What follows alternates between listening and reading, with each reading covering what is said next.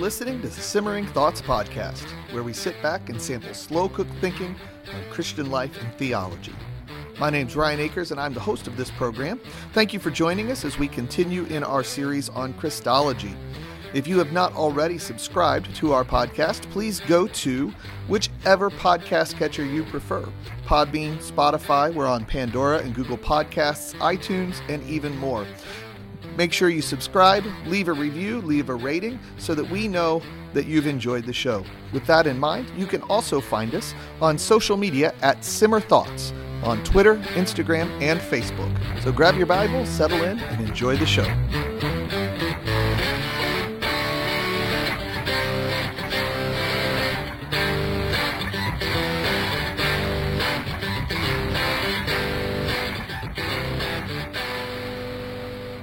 Welcome back to Simmering Thoughts. My name is Ryan Akers, and I am the host of this program. And our topic today, specifically, is Christology. We're looking at who is Jesus the Christ. Uh, and today I have a guest with me, and we're going to discuss the end of chapter 4 and into chapter 5 of the book of Mark. Uh, and we'll probably spread out just a little bit from there, but that's our kind of our focus point this morning. Uh, I guess it's morning for me, might not be for you, and that's okay.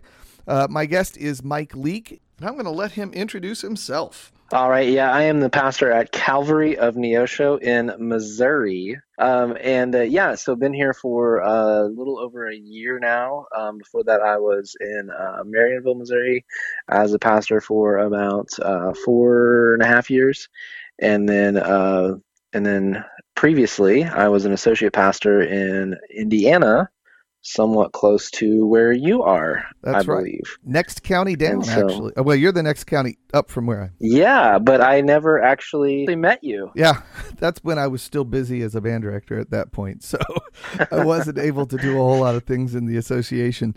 Uh, Are you in Santa Claus? I'm in Is Santa right? Claus. I do want to say welcome to the podcast. Thank you for coming on. We've been. Uh, it, it's funny that you live that close, and then like right as you moved is when we found each other on social media and uh, right. I have uh, benefited greatly from following you. I, I love the way you take time to process things uh, and reading your blog, and we'll give directions to find those things later.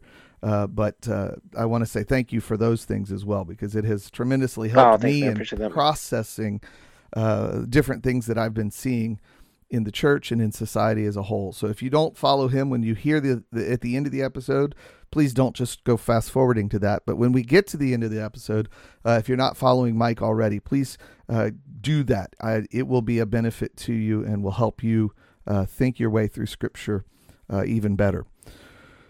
So today we're looking at Christology, and uh, in this this whole series that we're doing, uh, we're trying to build this puzzle of who is Jesus, who is this Christ that we're told about.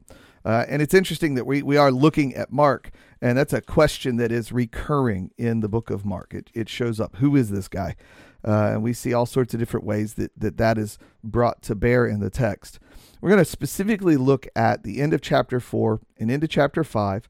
And what I want to do is give more or have you give more of an overview of what's happening rather than a straight reading. I've been reading, but this is a little bit odd place to just jump in to read. Um, and so let's do a little bit of a narrative overview, and then we can start talking about what does this add to our puzzle.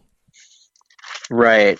Yeah. So I mean, I think what Mark is doing through you know through this first part is it's really you know that that question of you know who is who is this guy you know just keeps keeps coming up, and and you see that pretty explicit in that question there at the end of uh, chapter four, you know, where uh, he calms the calms the storm, and uh, uh, he says, "And they were filled with great fear, and said to one another, Who then is this that even the wind and the sea obey him?" And I think that's a question that Mark is really trying to get his uh, readers or listeners, if you will, uh, to to be asking that question, to go along that journey. And it's it's interesting that um, there's really not a lot of people who uh, demons throughout are the ones who seem to be knowing who Jesus is and he's the son of God and all of those things. And then and then towards the end you have you know just this climax where uh, the uh, the the Roman the Roman guard you know basically is the one who acknowledges who Christ is. And you have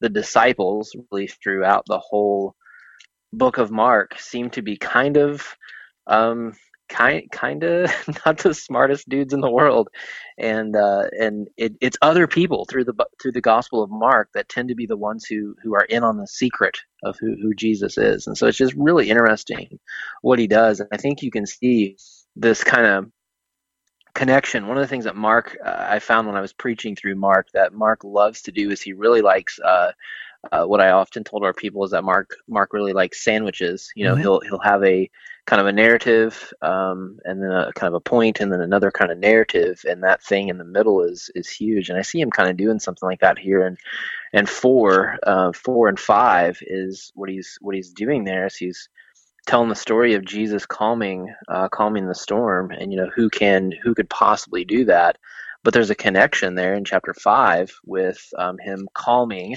uh, that demon possessed man that no one else could. And so that's kind of the idea that you have in four is that no one can calm the storm. Who who could possibly calm the storm?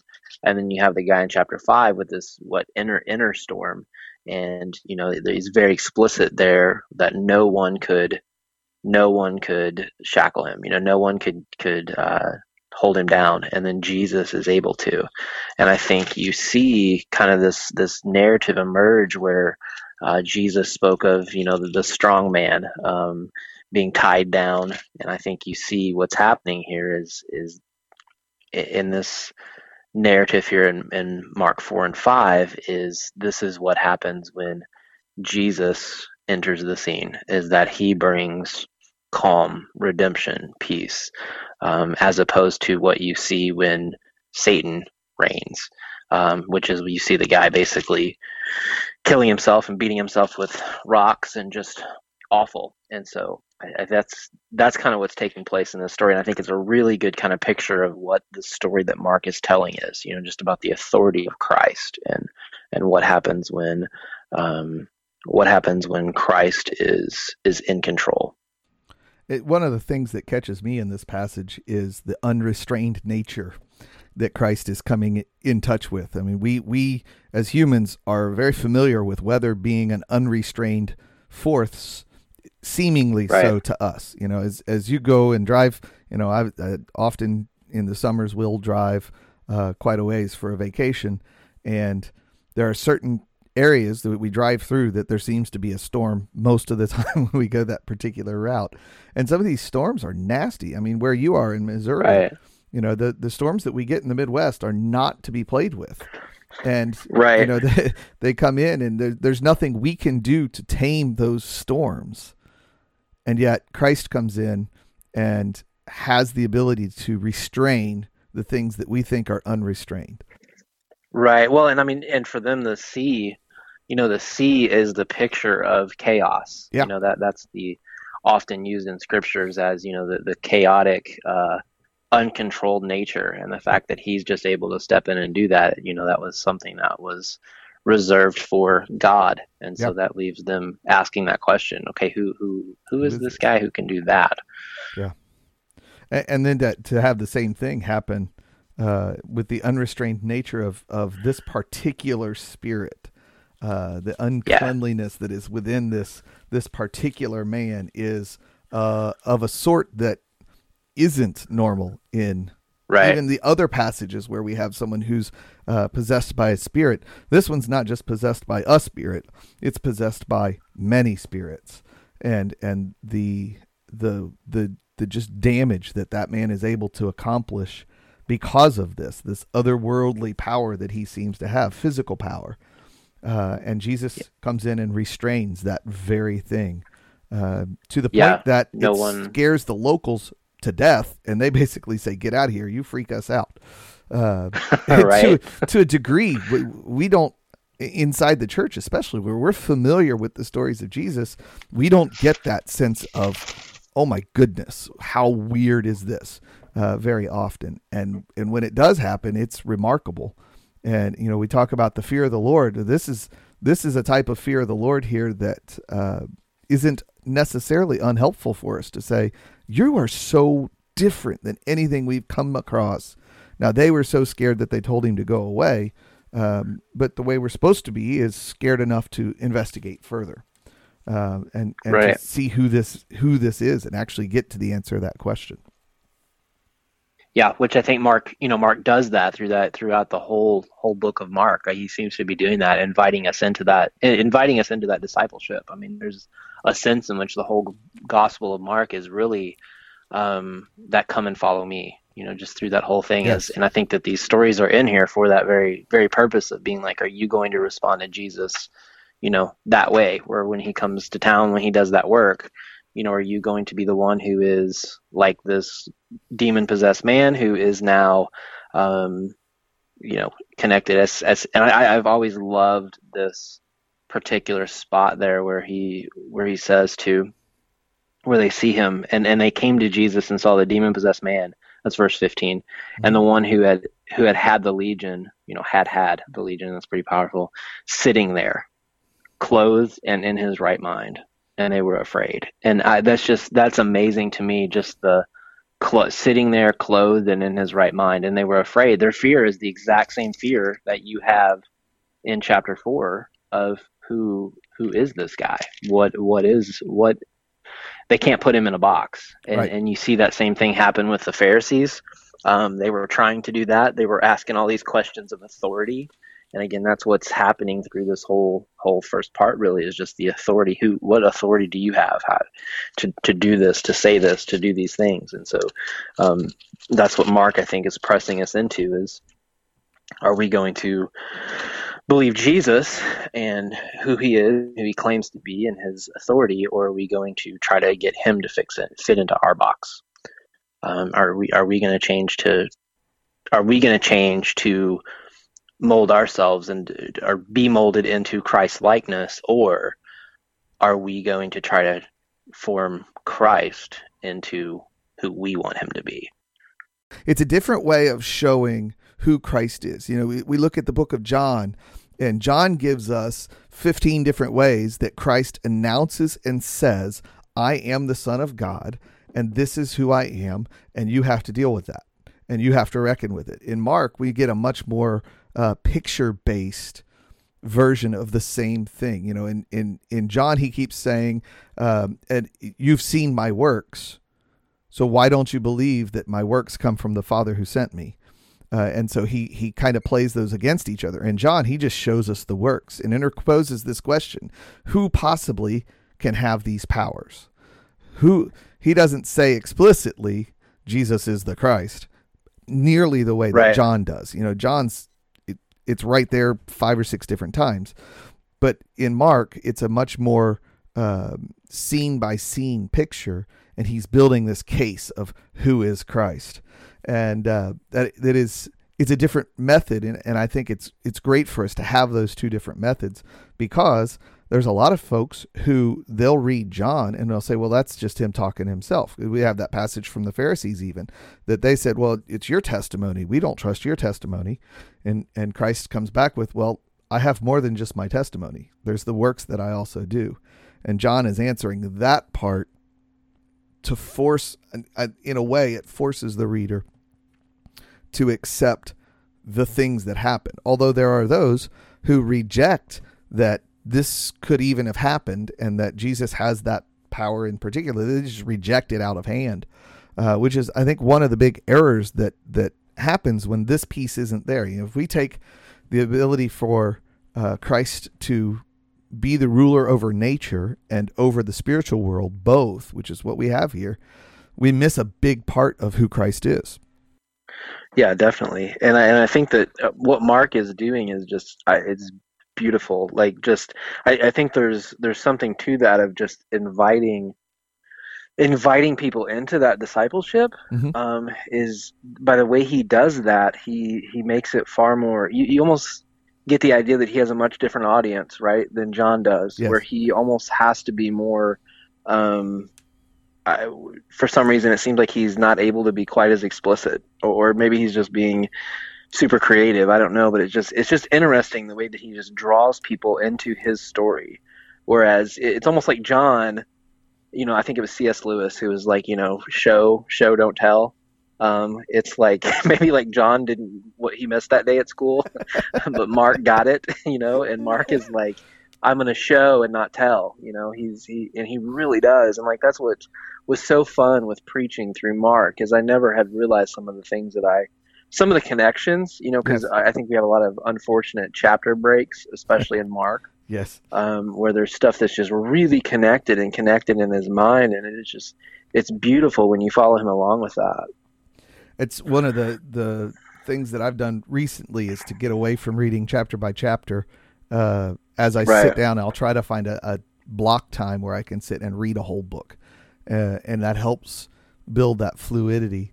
And I, and I something that I had not been shown before, uh, and a lot of times I, I, think Mark is not given the credit that he deserves uh, as an author, in that that we often think of John and Matthew in particular pulling the Old Testament into their gospel.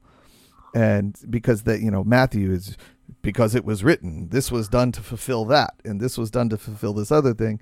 And and John is giving these uh, just blatant allusions to the Old Testament. Uh, and Mark does that a lot more subtly.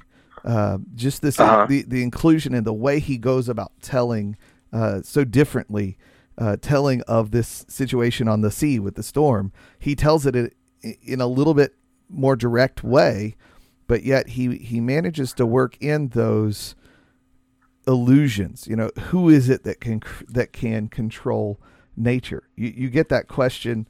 Um, who who is this? The wind and sea obey him. Well, let's think about Job, and where Job is is kind of echoed through the Psalms. That's mm-hmm. one of the very questions that God turns on Job. Who is it that can you control the sea? Do you know when it was put there? And so that very question, just if you're familiar with what is in the Old Testament, it just lands right on top of you. And, mm-hmm. and so mm-hmm. often we we don't catch those connections back and forth uh, between the the Gospels and what's in the Old Testament, and so we miss that this is an answer to one of the questions that uh, somebody at the time would have had. You know, I'm watching this. That doesn't make sense. And they, they may not recognize that that's a question that comes out of the Old Testament, but it's likely that they will. Uh, because this is this is part of the Old Testament that would have been part of their daily uh, daily use, especially the parts that are in the Psalms. And this that kind of question shows up in the Psalms all the time. Right. Yeah, and it's interesting too to note the uh, to note the places where where Mark is more explicit in his Old Testament quotations. Mm-hmm. Um, it's it's interesting that a lot of those the ones that that he seems to really like is like in Isaiah. Um, he quotes Isaiah a decent amount, and it's usually in one of those places where it's speaking more of the you know the secret of Christ, you know who who is this guy, and and more so of the um, of the insider outsider type of language. Yeah. Um, you know, like in in chapter four, where he's talking about the purpose of the parables. You know, um, to you has been given the secret of the kingdom of God, but for those outside, everything is in parables, so that. And then he quotes, you know, and then he quotes there in chat in verse twelve. He's quoting Isaiah. Yeah. Uh, they may indeed see but not perceive, may indeed hear but not understand, lest they should turn and be forgiven. And so he's this whole thing is almost a again the, the way he's telling that story is he's inviting those who are hearing it to be like, okay, so which one are you going to be? Are you going to be are you going to be one who is on the inside, or are you going to be one who is on the outside, who yeah. doesn't get this, who doesn't get the story of the sea? Yeah. Um, and so and so I think that's why you know his more explicit Old Testament quotations typically are of the nature of the the, the parable aspect of things. Right. but his his he tells stories through the whole thing. It's almost like mark is this massive parable in some ways. Mm-hmm. and that question is just hanging there. Are you going to get this? Are you going to uh, is the life of christ and the the death of christ and the resurrection of christ is that going to draw you in? Or is that going to push you further away? What what is going to happen there? Yeah. And so I think it's it's neat to see you know what he's what he's doing there, where where he does quote because again you know you flip through, and there is not many like explicit Old Testament quotations. I mean you've got in chapter four, you've got he's quoting Isaiah.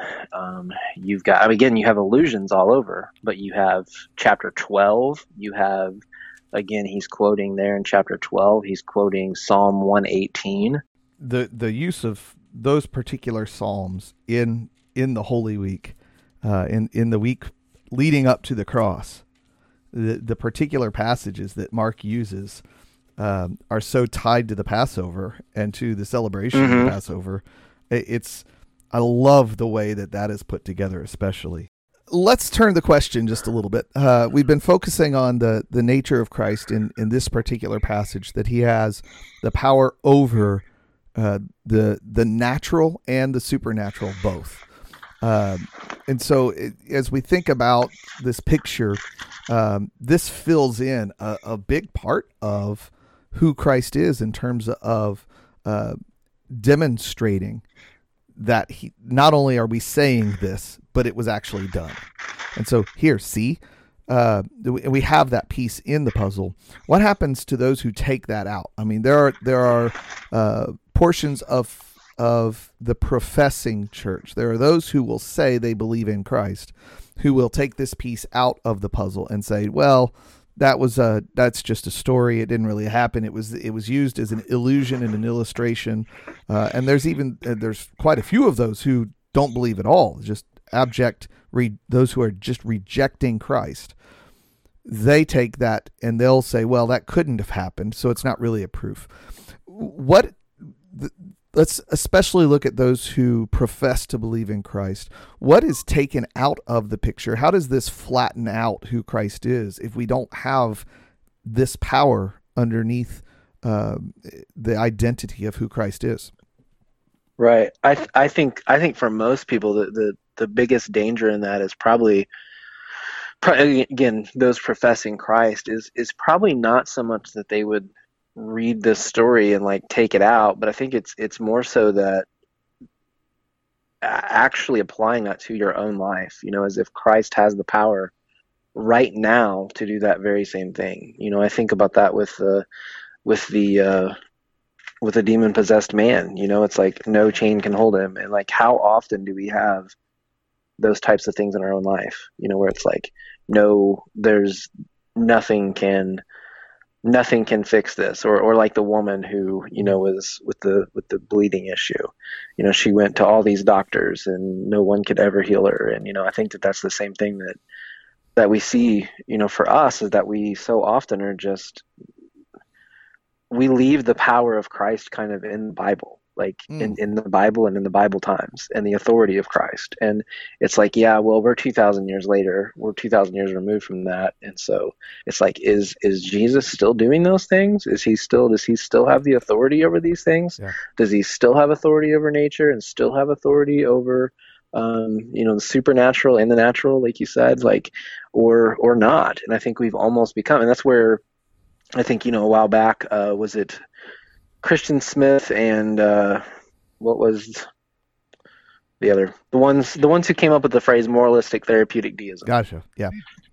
And I think that that's what you see. I think that, that I think that's the problem. Whenever you take, I, I, not so much take it out of your Bible, but whenever you don't put it into the 21st century, as if Jesus is still the same Jesus doing the same things that he was doing, I think that's what you miss. Is you end up just with being a, a deist where he's just you know he could do something um, but he probably isn't all that interested in it or even just well that's great for that's great for matters of faith but um, jesus isn't in the business of healing my depression. Uh, jesus isn't in the business of healing this thing. And i think i think you see that a lot. And on, honestly i think as one who has been in more kind of reformed and cessationist tribes for a lot of my um, upbringing, I think that's a huge danger for us. Yeah. Um, of just not thinking that cry, being really like, okay, well, that was Jesus a long time ago, and so let's let's be careful not to be too charismatic on this point, hmm. um, because and we end up being, you know, when I read that passage, like I find a little bit in common with the pig owner um, because a wild Jesus like that is is gonna is gonna rock your world and mess some stuff up. Yeah. And I think a lot of times we tend to be like, okay, I, I would prefer you to, I'd prefer to have my pigs um, than to see that demon possessed guy get healed. Um, and it's it's just interesting to me. I don't sorry, I don't want to go off on too too long on the stream, but like it's just it's interesting to me that like a lot of times when I remember preaching through this passage, a lot of people uh, as they were they were wrestling with this passage of like that was so messed up for Jesus to do that. Like, is it is it wrong for him to do that? Like, I mean, he he took like he basically took a guy's livelihood. Like he he by sending the demons into those pigs and all those pigs jumping off and killing themselves, he basically took that farmer's livelihood. Like, how horrible is that? And so a lot of the commentators were wrestling with that. Yeah. Um, and what I found interesting in that is like, okay, I get it. I get that that's a question, but I think they're missing the whole point there of what Jesus is doing and that what matters more. You know, it's almost the story of Jonah again, right? Like, what matters more, these these three thousand pigs and this guy's livelihood, or the fact that this demon possessed man was radically transformed and healed. And I think that you would say that it's, you know, again, it's that's what Jesus is doing. That's what his kingdom is doing. Not to again, not to diminish the impact it has on that farmer guy too, but I think it's again that's that question of what what matters what matters most. And and so I think that I think that a lot of times the commentary the commentaries that I, I read on that I think were asking maybe the wrong the wrong questions. Yeah. One of the things that you said that that catches my attention especially is the uh, the connection between continuationist and cessationist um, and how right. that plays in here because when you think about it that's about the work of the Holy Spirit often. It's like the way that it's pitched. Uh, as you right. as you initially enter the conversation, that conversation is fo- focused on the work of the Holy Spirit. Uh, it's not focused on the work of Christ. And right. I think sometimes this is where we we try to leave Jesus in the first century rather than allow him to be in our present time. Uh, and I wrestle with this one. I mean, as you see right. someone radically change as they come to faith, and you watch their um, interactions with the world, their attitude, we watch their whole perspective flipped upside down. We don't see that necessarily as the work of Christ upending nature. But that's exactly right. what it is. It's the work of Christ through the Holy Spirit upending nature. And, and yeah, it's we it's miss, a continuation of his authority. Yeah, and and and when we miss that, we we lose a lot of the power um, of what's in the faith. What what is there for our faith? We we completely miss that, and and even the power of Christ to sustain us through difficult times. Uh, we we often miss that, and I, I think to a degree our comfortable uh, 21st century North American life uh, is uh, is a way for us to lose that as well, just because we're not engaged in uh, the daily sustenance battles that so often were true of the folks at that time. I mean, at that time, if you got sick for a week, and couldn't work, uh, all of the housework is not done. And that housework isn't like us with housework, you know, clean the dishes, put out the trash, uh, make sure the bathrooms are clean, that stuff. Uh, this is housework of make sure the milk is brought in, make sure that you go get water from the well, you know, those daily things. Right. If you can't do that, you're in a serious hurting and uh, we we don't often end up in those positions because so much of that is done uh, by ingenuity, which is fantastic. Uh, but it also puts us in a situation where we don't have to lean on the supernatural as often. Uh, we don't have to see, or we don't necessarily see the supernatural occur. Uh, when someone is is healed in the course of treatment from the medical community, so often we just chalk it up to well that was just the drugs. It was just the technique that they used. But right. we forget that that technique is there because god gives us the knowledge about ourselves and our nature in order to be able to work and to do those things. Uh, we've learned all of this by god's grace. And so as the doctor is is doing the things that we know can be done that's the wisdom that we've been given working itself out in our life that right there is a picture of the the ability of God to change nature. Uh, and then we we watch you know uh, truly miraculous healings, and we get that. but we don't necessarily get the the normal everyday amazing things that God has done, uh, and and we've we've we don't go in prayer uh, sometimes with the idea that this is actually going to do something. So often, and, and, I catch myself doing this. It's just a perfunctory prayer. It, it, there's nothing uh, right. where I'm actually leaning on and trusting in what God can do and understanding uh, that He's allowed to say no, but I'm trusting Him to say yes. Man, it's tough to go to yeah. continue that, uh, and that that it sometimes takes over and over for us. It feels like forever that we're doing that, but that's also a way that God works through us uh, to teach us how to rely on Him.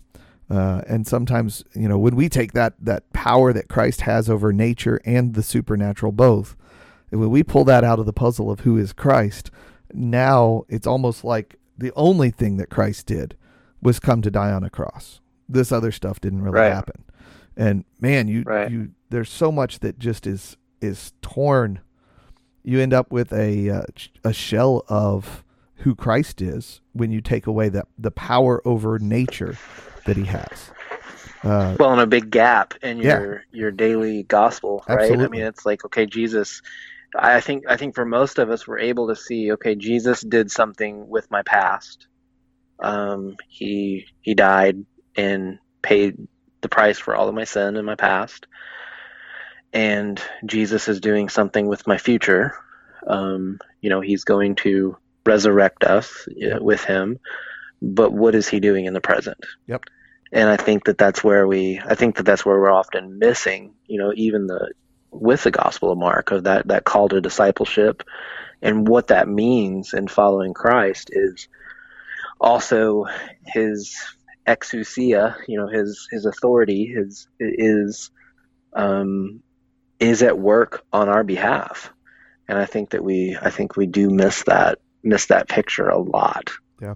Um, Let's run over to the opposite side of the room. We've been because we both approach I think this from a more cessationist view that that uh, some of the supernatural things that God was doing in the first century as a demonstration of Christ's power uh, and the and the work of the Holy Spirit, some of those things aren't happening right now, and and there's certain particular aspects of that that that are a historic discussion that's been going on for generations. Uh, right. But if we go to the other side of that discussion and we look at it from that point of view, uh, if if the cessationist side underplays Christ's power over nature, um, what are the dangers of overplaying it? So let's take that in, into the extreme continuist point of view. How what dangers do we run into if we if we turn this up to 12 in in the picture and, you know make the piece bigger than the hole it's supposed to that's like in. that's one that's one higher than spinal tap exactly like, that's not even turning hey, it up to 11 it's turning up to 12 we wow. we've been known to do that uh, from time to time uh, but but what yeah, happens well, I think I think what you do is I I still think that the same I almost think that it has the same root issue is that you're divorcing it from the authority of Christ I think that I think that in an extreme cessationist view, uh, which is like God can only work in this particular way, you know, and I, I, love Jonathan Edwards' quote on that: "Don't limit God any more than He limits Himself."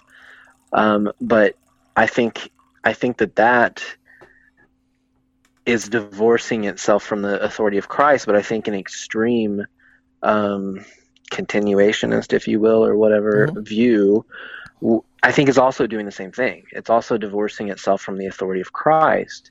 And it's almost turning him into a deistic kind of thing to where he has left us certain principles of financial prosperity or health or uh, well being, all those things, so that if we do these particular things, then he is now obligated to to heal in the same way that he did the demon possessed man. Mm-hmm. Um, he is obligated to put me into my right mind, and I think I think again both of those I think are divorcing the authority of Christ from that whole thing. It's it's that well he has the authority over those things, and so if he in that moment chooses to heal or chooses to not heal, that's his to do.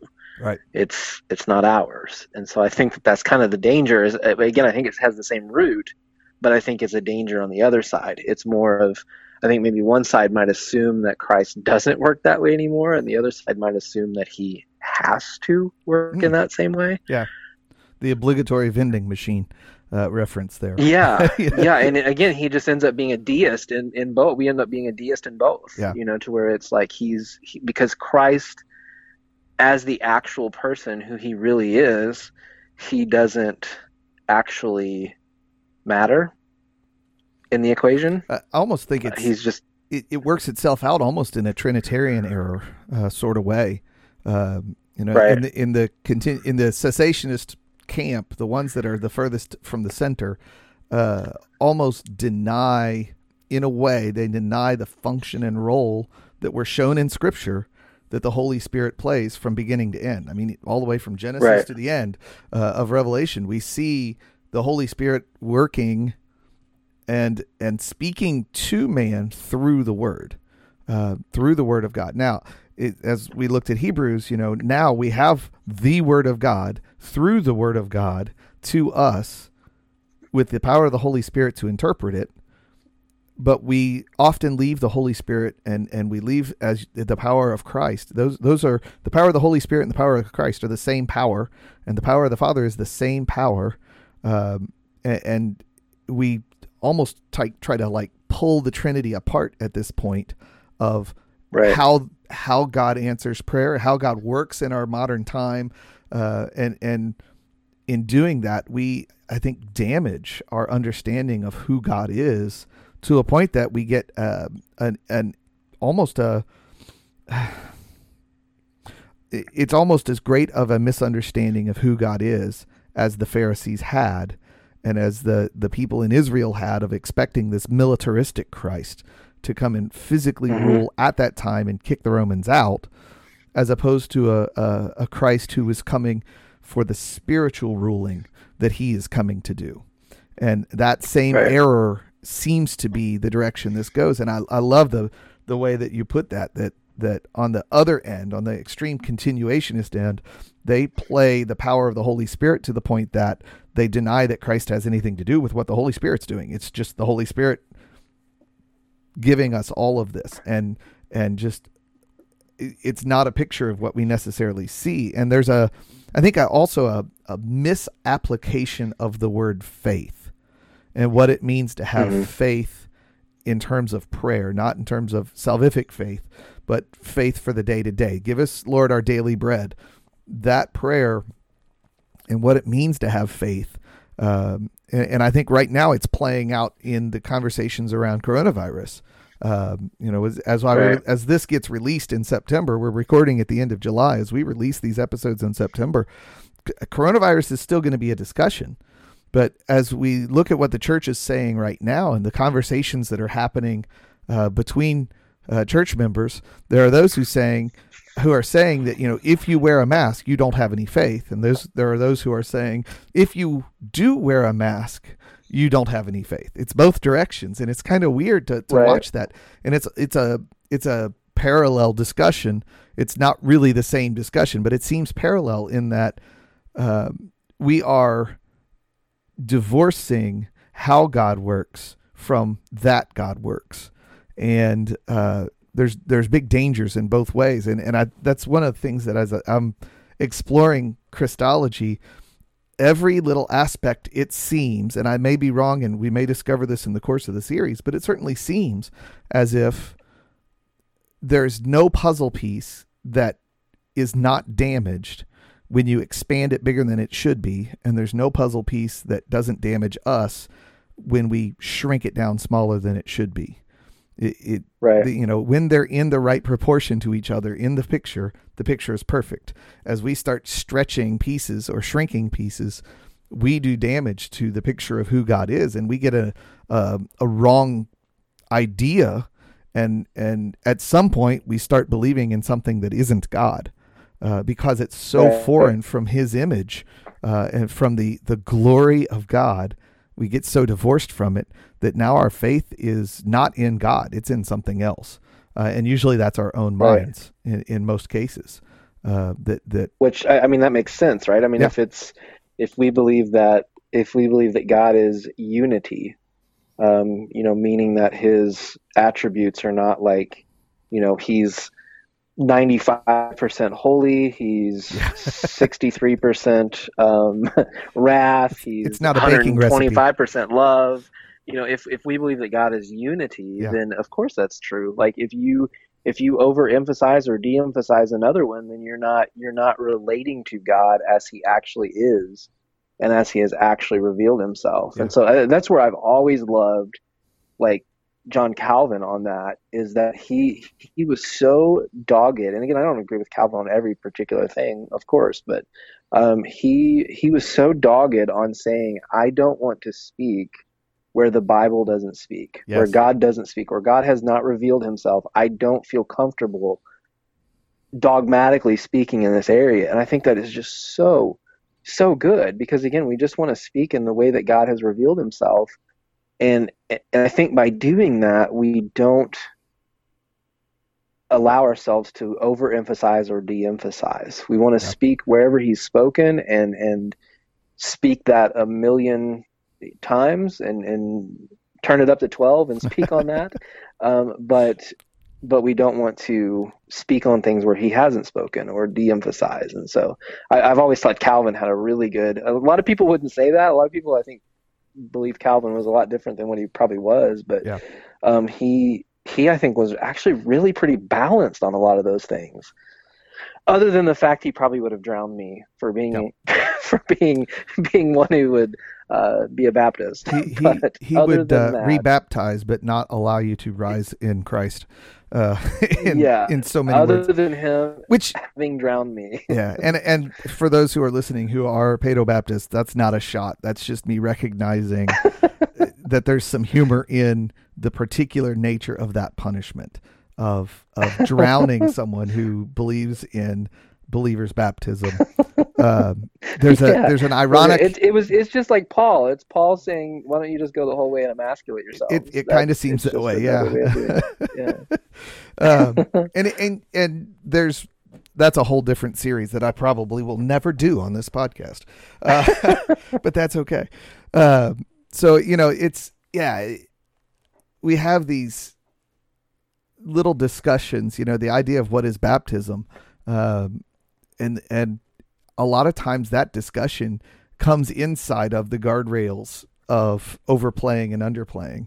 And I, I think Right. it's important for us to have things we guard against, uh, but we have to be careful that we don't only guard against one side, and that's the, because that's Yeah. when we end up in in difficulty. It's really one of the things I think it is. Um, uh, I guess a way to put it is uh, as we look at physics and we talk about the nature of how a centrifuge functions, in that you're being held to the center, but at the same time, things are being thrown out. Centripetal versus centripetal forces, how they function. and I'm out. well, but I mean, as you see that function, if we guard against only one of the two, if we guard against being thrown away, then we Right. run to the center and we we don't ever move from the stationary point. And we guard against being drawn to that stationary point, not wanting to become stuck in stone. We end up getting ourselves flung because there's nothing holding us to the center. And, and Right. and as we look at all the different arguments and discussions and well i'm going to say arguments again uh, both politically and within the church uh, the the nature of where we are right now is the balance between those two forces the one that is flinging away and the one that is clinging to the center or not clinging to the center but clinging to the still point those two edges are the loudest voices right now and are Right. driving the discussion. And as we guard against only one side, we end up leaking and, and drifting toward the other extreme. Uh, because we're so guarding against something. It's one of the things I think about is I'm in a discussion with somebody, uh, even whether it's agreement or disagreement. What am I guarding against, and what are you guarding against? Are you guide is the thing you're guarding against worth not running into? You know, it, it Right. as I look at them, as we'll just take the discussion on racism. Um, I I'm guarding against going to the point of seeing someone as less worthy of the image of God based on their skin color. That I have to guard against. But I also have to guard against the opposite of extreme. And this is going to sound weird that I say it's the opposite extreme, but now punishing someone based on the color of their skin. Not just not giving Right. them any credit, but now actively reducing them because of it. And and those that's Right, that's only one what- aspect of the conversation. But I have to Yeah. guard against both. And and I which is what you see with um uh oh my goodness what is his name? Um masked singer guy. Um uh nick cannon. okay. nick cannon the stuff that nick Yeah. cannon was putting out here recently. Like uh, i mean where he basically uh, was saying you know if you are white you're less than. And it's like wait a second. That's that's that's that's just that's the other side that's what you're saying there guarding against that side of things as well that's not truth either Right. And, and it's hard to guard against your own side sometimes. Um yeah as you know, politically, um, the the polarization that we're seeing, where the left is running further left and the right is running further right, uh, and the folks in the middle are just trying to decide where am I going? What what, what where do I go? Um, we end up Right. we end up unleashing ourselves or unlashing ourselves from our moorings, and when we do, um, we end up getting we get, end up getting flung to one side or the other, and uh, that that's Right. dangerous to us. Uh, we have to we have to know the dangers of our own side, uh, and that goes that's true for almost every doctrinal point, I think. Uh, but as we look at the picture of Christ, we see these historic errors. I mean, denying the supernatural ability of Christ is a heresy that has because you're if you're denying his ability to control nature and the supernatural, you're denying that he's God. And so now Right. you, you you have now gone where scripture says you aren't a believer any longer. You have now divorced Christ from his identity so much that you no longer believe that he is who he says he is. And and doing that, uh, we have to be we have to guard against it. And I and as you said, you know, the opposite where we where we expect the power of the Holy Spirit to to be at our bidding rather than at his own right uh, it's the same error. We're still depriving Christ of his divinity in causing him to be our uh, our our butler, basically. You know, snap your fingers. I'd like a I'd like a drink, please, waiter. Uh, if you do that with with this is the God of the universe who calms the sea and drives out demons, and you're asking for a drink of water right and demanding it from him. Ha- That's the thing is the demand, not Have- just the ask.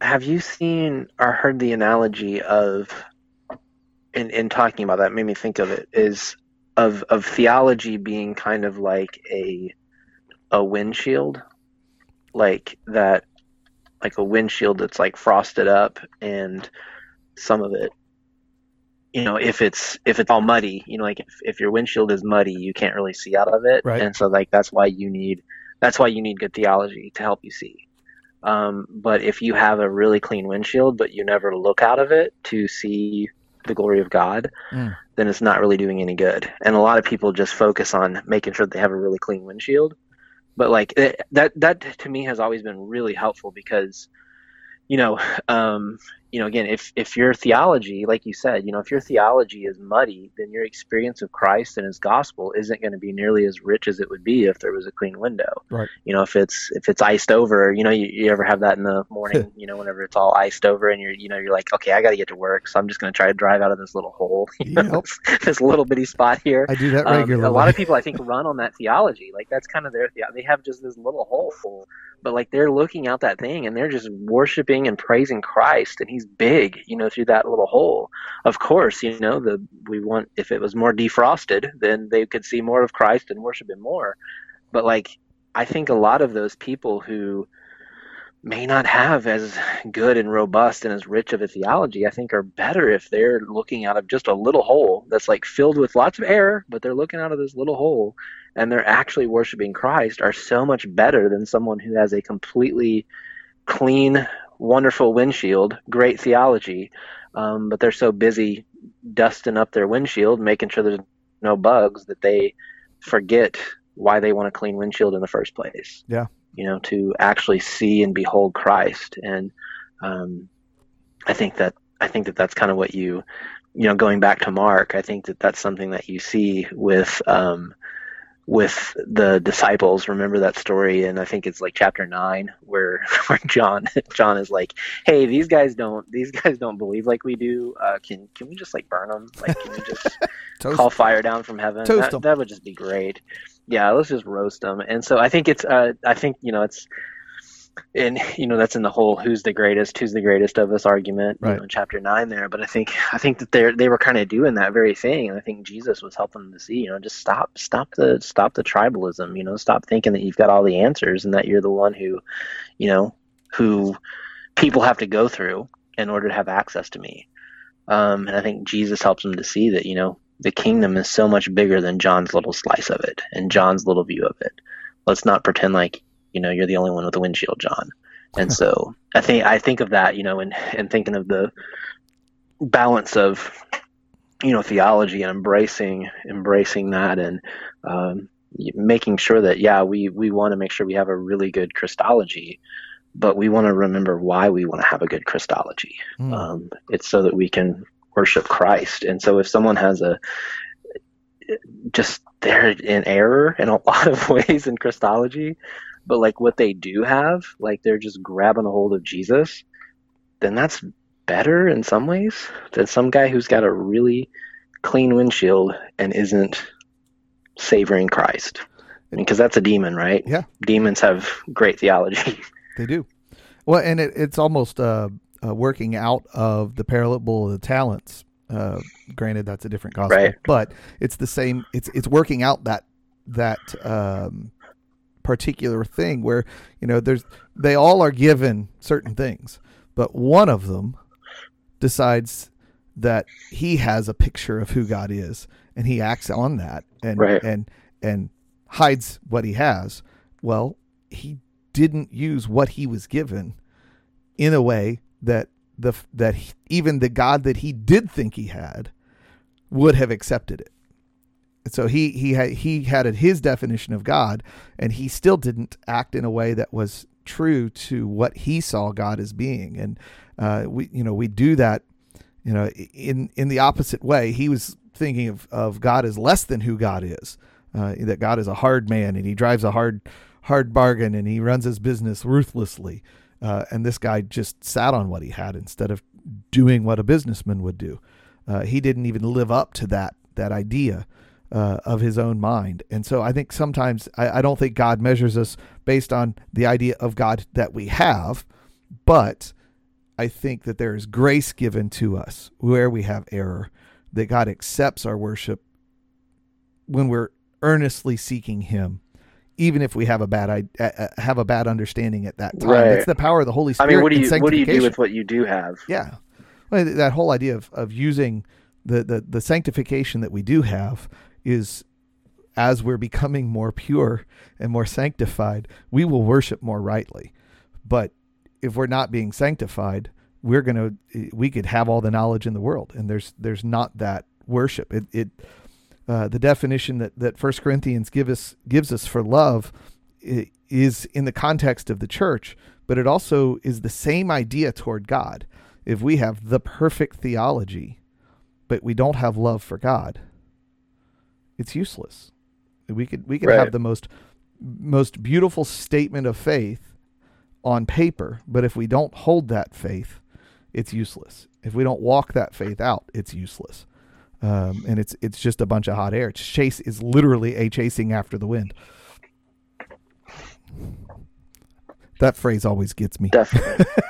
the chasing after the wind. so much of my life is chasing after the wind, uh, and it, it's hard to it's hard in the in the moment to to to figure out that that's what you're doing. Oh, I'm just chasing wind right now. This is not a good idea. Right. Um, it's a it, that's that'll probably get cut, but uh, that's something that I often often think of. One of the I you use the analogy of a windshield, and and uh, analogy I used yesterday in Sunday school was the uh, we were looking at, at Philippians two in Sunday school, and and you spend that that whole big Christological chunk, and that's another episode. Don't worry, it's coming.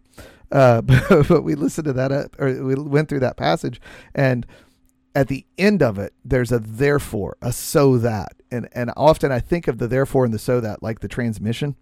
You know, you've just built this you put in this wonderful engine. That whole beginning of Philippians 2 is this beautiful powerful engine. And we just leave it neutral if we ignore the so that and the therefore.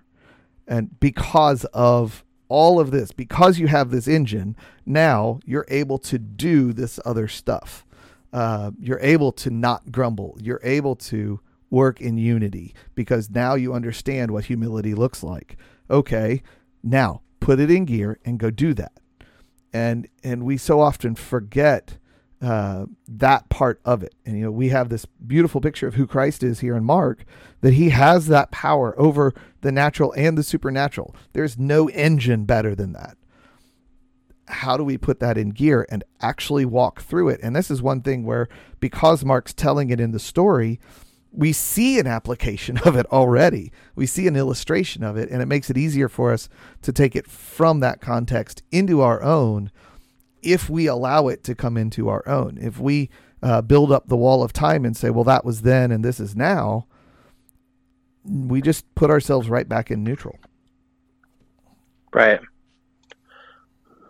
and some yeah. and sometimes we put it in first gear and just floor it and spin our wheels in the mud, um, which is an equal. You know, that's the same problem because then we're just we're you know we're all application, but we're not actually using the power of the engine to do anything. We're just spinning our wheels. Right. And that yeah. makes a mess. Yeah, we're just and that, that is that is what um, I think Facebook and Twitter and a lot of those are is just kind of a way to to mash on the gas and yell and scream and accomplish nothing. Um, that seems to be seems to be the case. But you know, with Mark, Mark is inviting into discipleship. Yes, um, that's kind of you know that is that is the whole of what he's doing. You know, the application of that. You know, the therefore. You know, for Mark is I think inviting us into the uh, you know that con- the confession of of the uh, uh, the Roman the Roman guard. You right. know, that truly this man is the the son of God, and so it's you know what what do you do with that? Um, and so it's it's interesting too that the Gospel of Mark you know likely ends on verse eight with them all. They went out and fled from the tomb, for trembling and astonishment had seized them, and they said nothing to anyone, for they were afraid. Yep. What a strange way to end, right? yeah, that is an odd way. Uh, yeah, and so, but I think he's doing something in that. I think he's, um, I think it's connected, you know, to the truly this man was the son of God, and it's, it's connected with okay, what are you, what is the resurrection going to do for you? Are are you going to? I, I, think he's inviting them to see that that um, that all that they had, their silence, the silence that they had. Um, I think he's inviting the, inviting his readers not to have that same silence. Yeah. Um, you know that that awe of Christ, who Christ is, to be like the the one who says, "Truly, this man was the Son of God." Because I, yeah, there's just there's some interesting interesting thoughts on that with how Mark ends. really good. Um, yeah, as, Robert Plummer as we take that written a good stuff on that. As we take that and spin that thought uh, a little bit, and and and we actually use the transmission on ourselves, and and look back at how the Lord has. Um, worked this thought particularly in our lives, uh, in our discipleship, uh, and in ways that he it has driven our devotion, in ways that it's corrected us. Um, you know, I I run into as you were talking there, I was thinking through that, and my mind jumped into chapter one at the beginning of the gospel of Jesus Christ, the Son of God. And the first thing he does right after that, verse 2, is to quote Isaiah about the messenger coming before the anointed one. So he's proclaiming that, that Jesus is this anointed one that John is the messenger for. And then the first words that he gives us from Christ is the time is fulfilled, The kingdom has come near. Repent and believe. And that right there is the place that um, on a on a daily basis and as I as I spend time in Mark, that's the kind of thing that drives the devotion. That's that's where the devotion comes in. That we see here Mark working out who Jesus is piece by piece. And as we see that, then we know that the, the, the king of the kingdom has come and we need to repent of not being part of the kingdom and not being under the king and not believing the king and believe right. in that good news that the, the final kingdom, the kingdom of Christ, is open. And then we are to come into it and uh, to, to see those pictures of who Christ is and to, to dwell on those uh, and, and to work through the, the wonder and majesty of who he is uh, that really builds up the devotion and love that that I have for Christ because of what he's done because of you know you think about the the Philippians passage of the lays out who he is and what he's done and why it's so amazing that God would become man and put on flesh to die a death that nobody wants for the good of other man.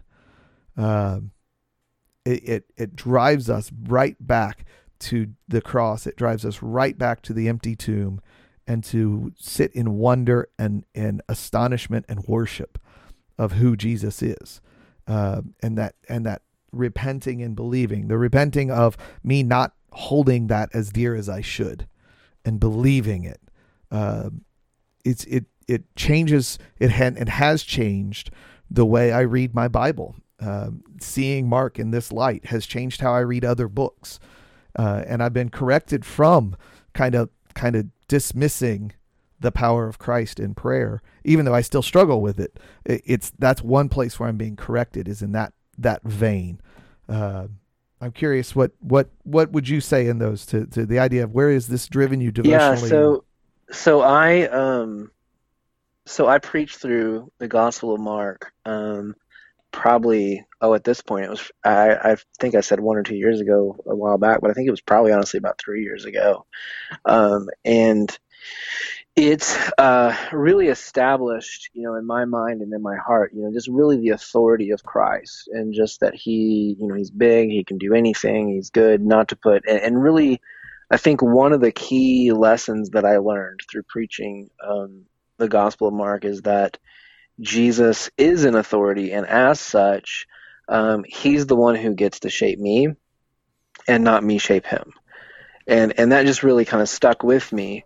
Um, but so so pretty pretty shortly after preaching through the Gospel of Mark, um, went through just a really difficult time, um, you know, within our local church, and just man, just a lot of depression and anxiety, and just it was just a really really dark time for me. And uh, and honestly that the message of mark was not something that it oddly enough it didn't seem to click in in those moments like the authority of christ didn't necessarily click yeah um, but I find that so at one point, one of the things, one of the verses that I think really in some ways saved my life um, was out of Luke, um, Luke twelve thirty two, where he says, "Fear not, little flock, for it is your Father's good pleasure to give you the kingdom.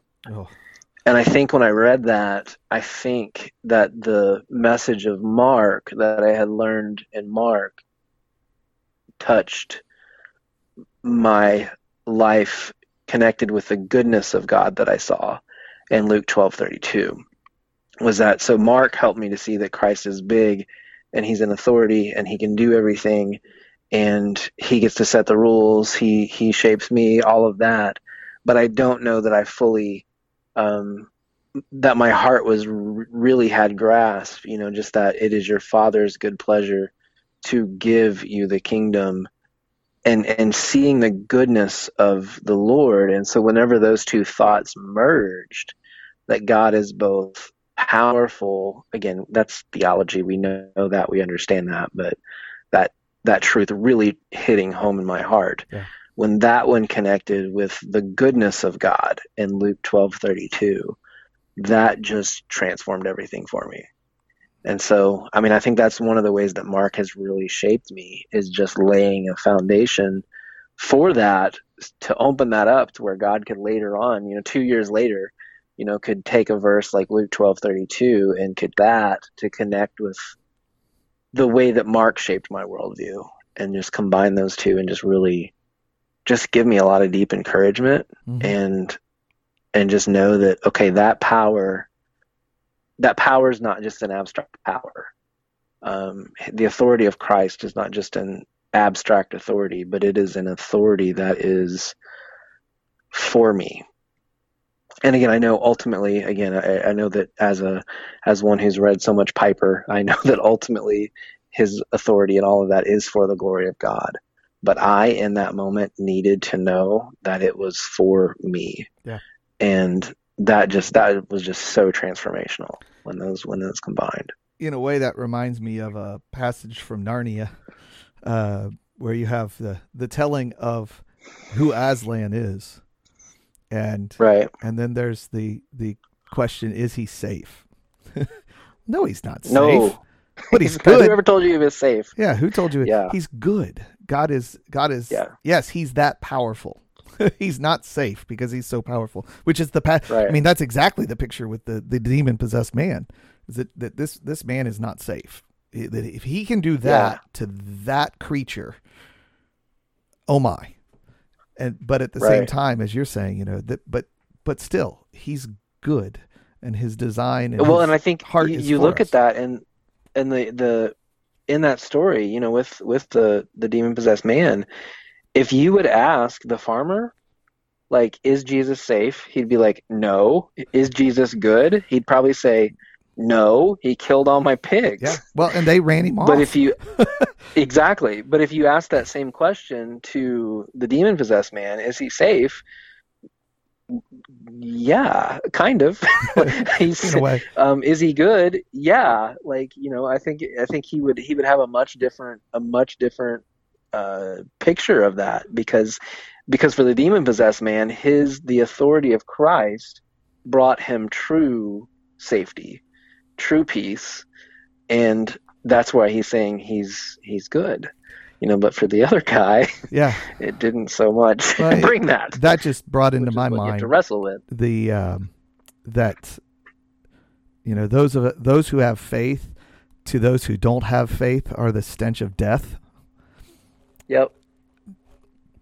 That yeah, that whole interaction, the difference between the farmer and the the demon possessed man, you know, the the stench of of death versus the sweetness of life. Um, yep. Those two play those two roles or, or fill those two roles uh, in the other passage. Man, I had not thought about that one. Whew. That's going to take. Yeah. My, that's that'll now drive my thinking all day, so. which is a good thing. Uh, that's the way I my brain functions. Is I'll get something like that and I'll chew on it for the day. So uh, that feels like a great place to stop and so uh, awesome uh, that God is is good. Yes, He is that powerful, and yes, He is that good, uh, and both are true, and there's no conflict at all in them. Uh, and so, as as you go from here, as as you stop listening and go through your day, uh, take time to to just meditate on that thought that God is that powerful and and has the power over the natural and the supernatural, even today, and that he is good. And in his goodness, he seeks and desires our good because it demonstrates his goodness uh, and brings him glory when we recognize it. And so, uh, as you go from here, I uh, pray that you will uh, have good meditation on who Christ is from that. And we'll come back next week as we have another episode. Uh, again, looking at who is Christ and, and what does that picture fully look like and mean uh, as we walk our path in faith um, and as we walk toward the new heaven and the new earth because of Christ. Uh, it's good for us to have that full picture. Uh, Mike, I want to say thank you once again uh, for coming on Simmering Thoughts and joining us. Uh, I've been wanting to have an opportunity to have you on for a while, and this has been a, a really good discussion. I very much enjoyed it. So thank you uh, for coming. Well, thank on. you. I appreciate that. Uh, thank you for thank you for having me on. You're welcome. If you could go ahead and let everybody know how they can find you uh, on social media, internet, wherever. Yeah, so just uh, let's see, like Twitter would be at Mike Leake, uh, L E A K E. Um, I did steal the Twitter handle from the baseball pitcher, so Well I am the real Mike Leake. Yeah, although I don't have a black, uh, black, a blue check mark. Um, I don't think I will ever get a blue check mark. I don't want one. Um, but yeah, you can follow me there on Twitter. Yeah, I mean neither, especially since they got all locked out. yeah. Um, so, and then also MikeLeake.net uh, would be my blog home. So you can also check out our church. Just do a site uh, search for Calvary, Calvary of Neosho. There's a decent amount of stuff on there. Just look me up on Facebook, and uh, yeah. So that's pretty much it. All right. Thank you. Uh, folks, I do encourage you to go find him on, on social media. Uh, he's not on necessarily as much as I am, but that's probably a good thing because it probably moderates the things he says a little bit more than I do. Uh, but it if is. you only knew what I deleted. yeah, well, uh, so uh, I encourage you guys to go do that and and to uh, interact with him. It is a fantastic thing. So, were you trying to say man. something? Thank you. okay. Uh, Nope. all right. Well, ladies and gentlemen, uh, this brings us to the end of this Simmering Thoughts. Uh, hopefully, you'll come back next week for the next episode. Thanks for listening. We'll see you later. Bye. Thank you for listening to this episode of Simmering Thoughts. Please follow us on social media at Simmer Thoughts for Facebook, Instagram, and Twitter. You can also go to your favorite podcast catcher and subscribe, review, and leave a comment. That would be on Podbean, Spotify, Pandora, Google Podcasts, iTunes, and many, many more. If you find us somewhere that I didn't list, feel free to send me an email or let me know, and we'll include that in our list as well. Thanks for listening to another episode, and we pray that you have a wonderful week. Thanks.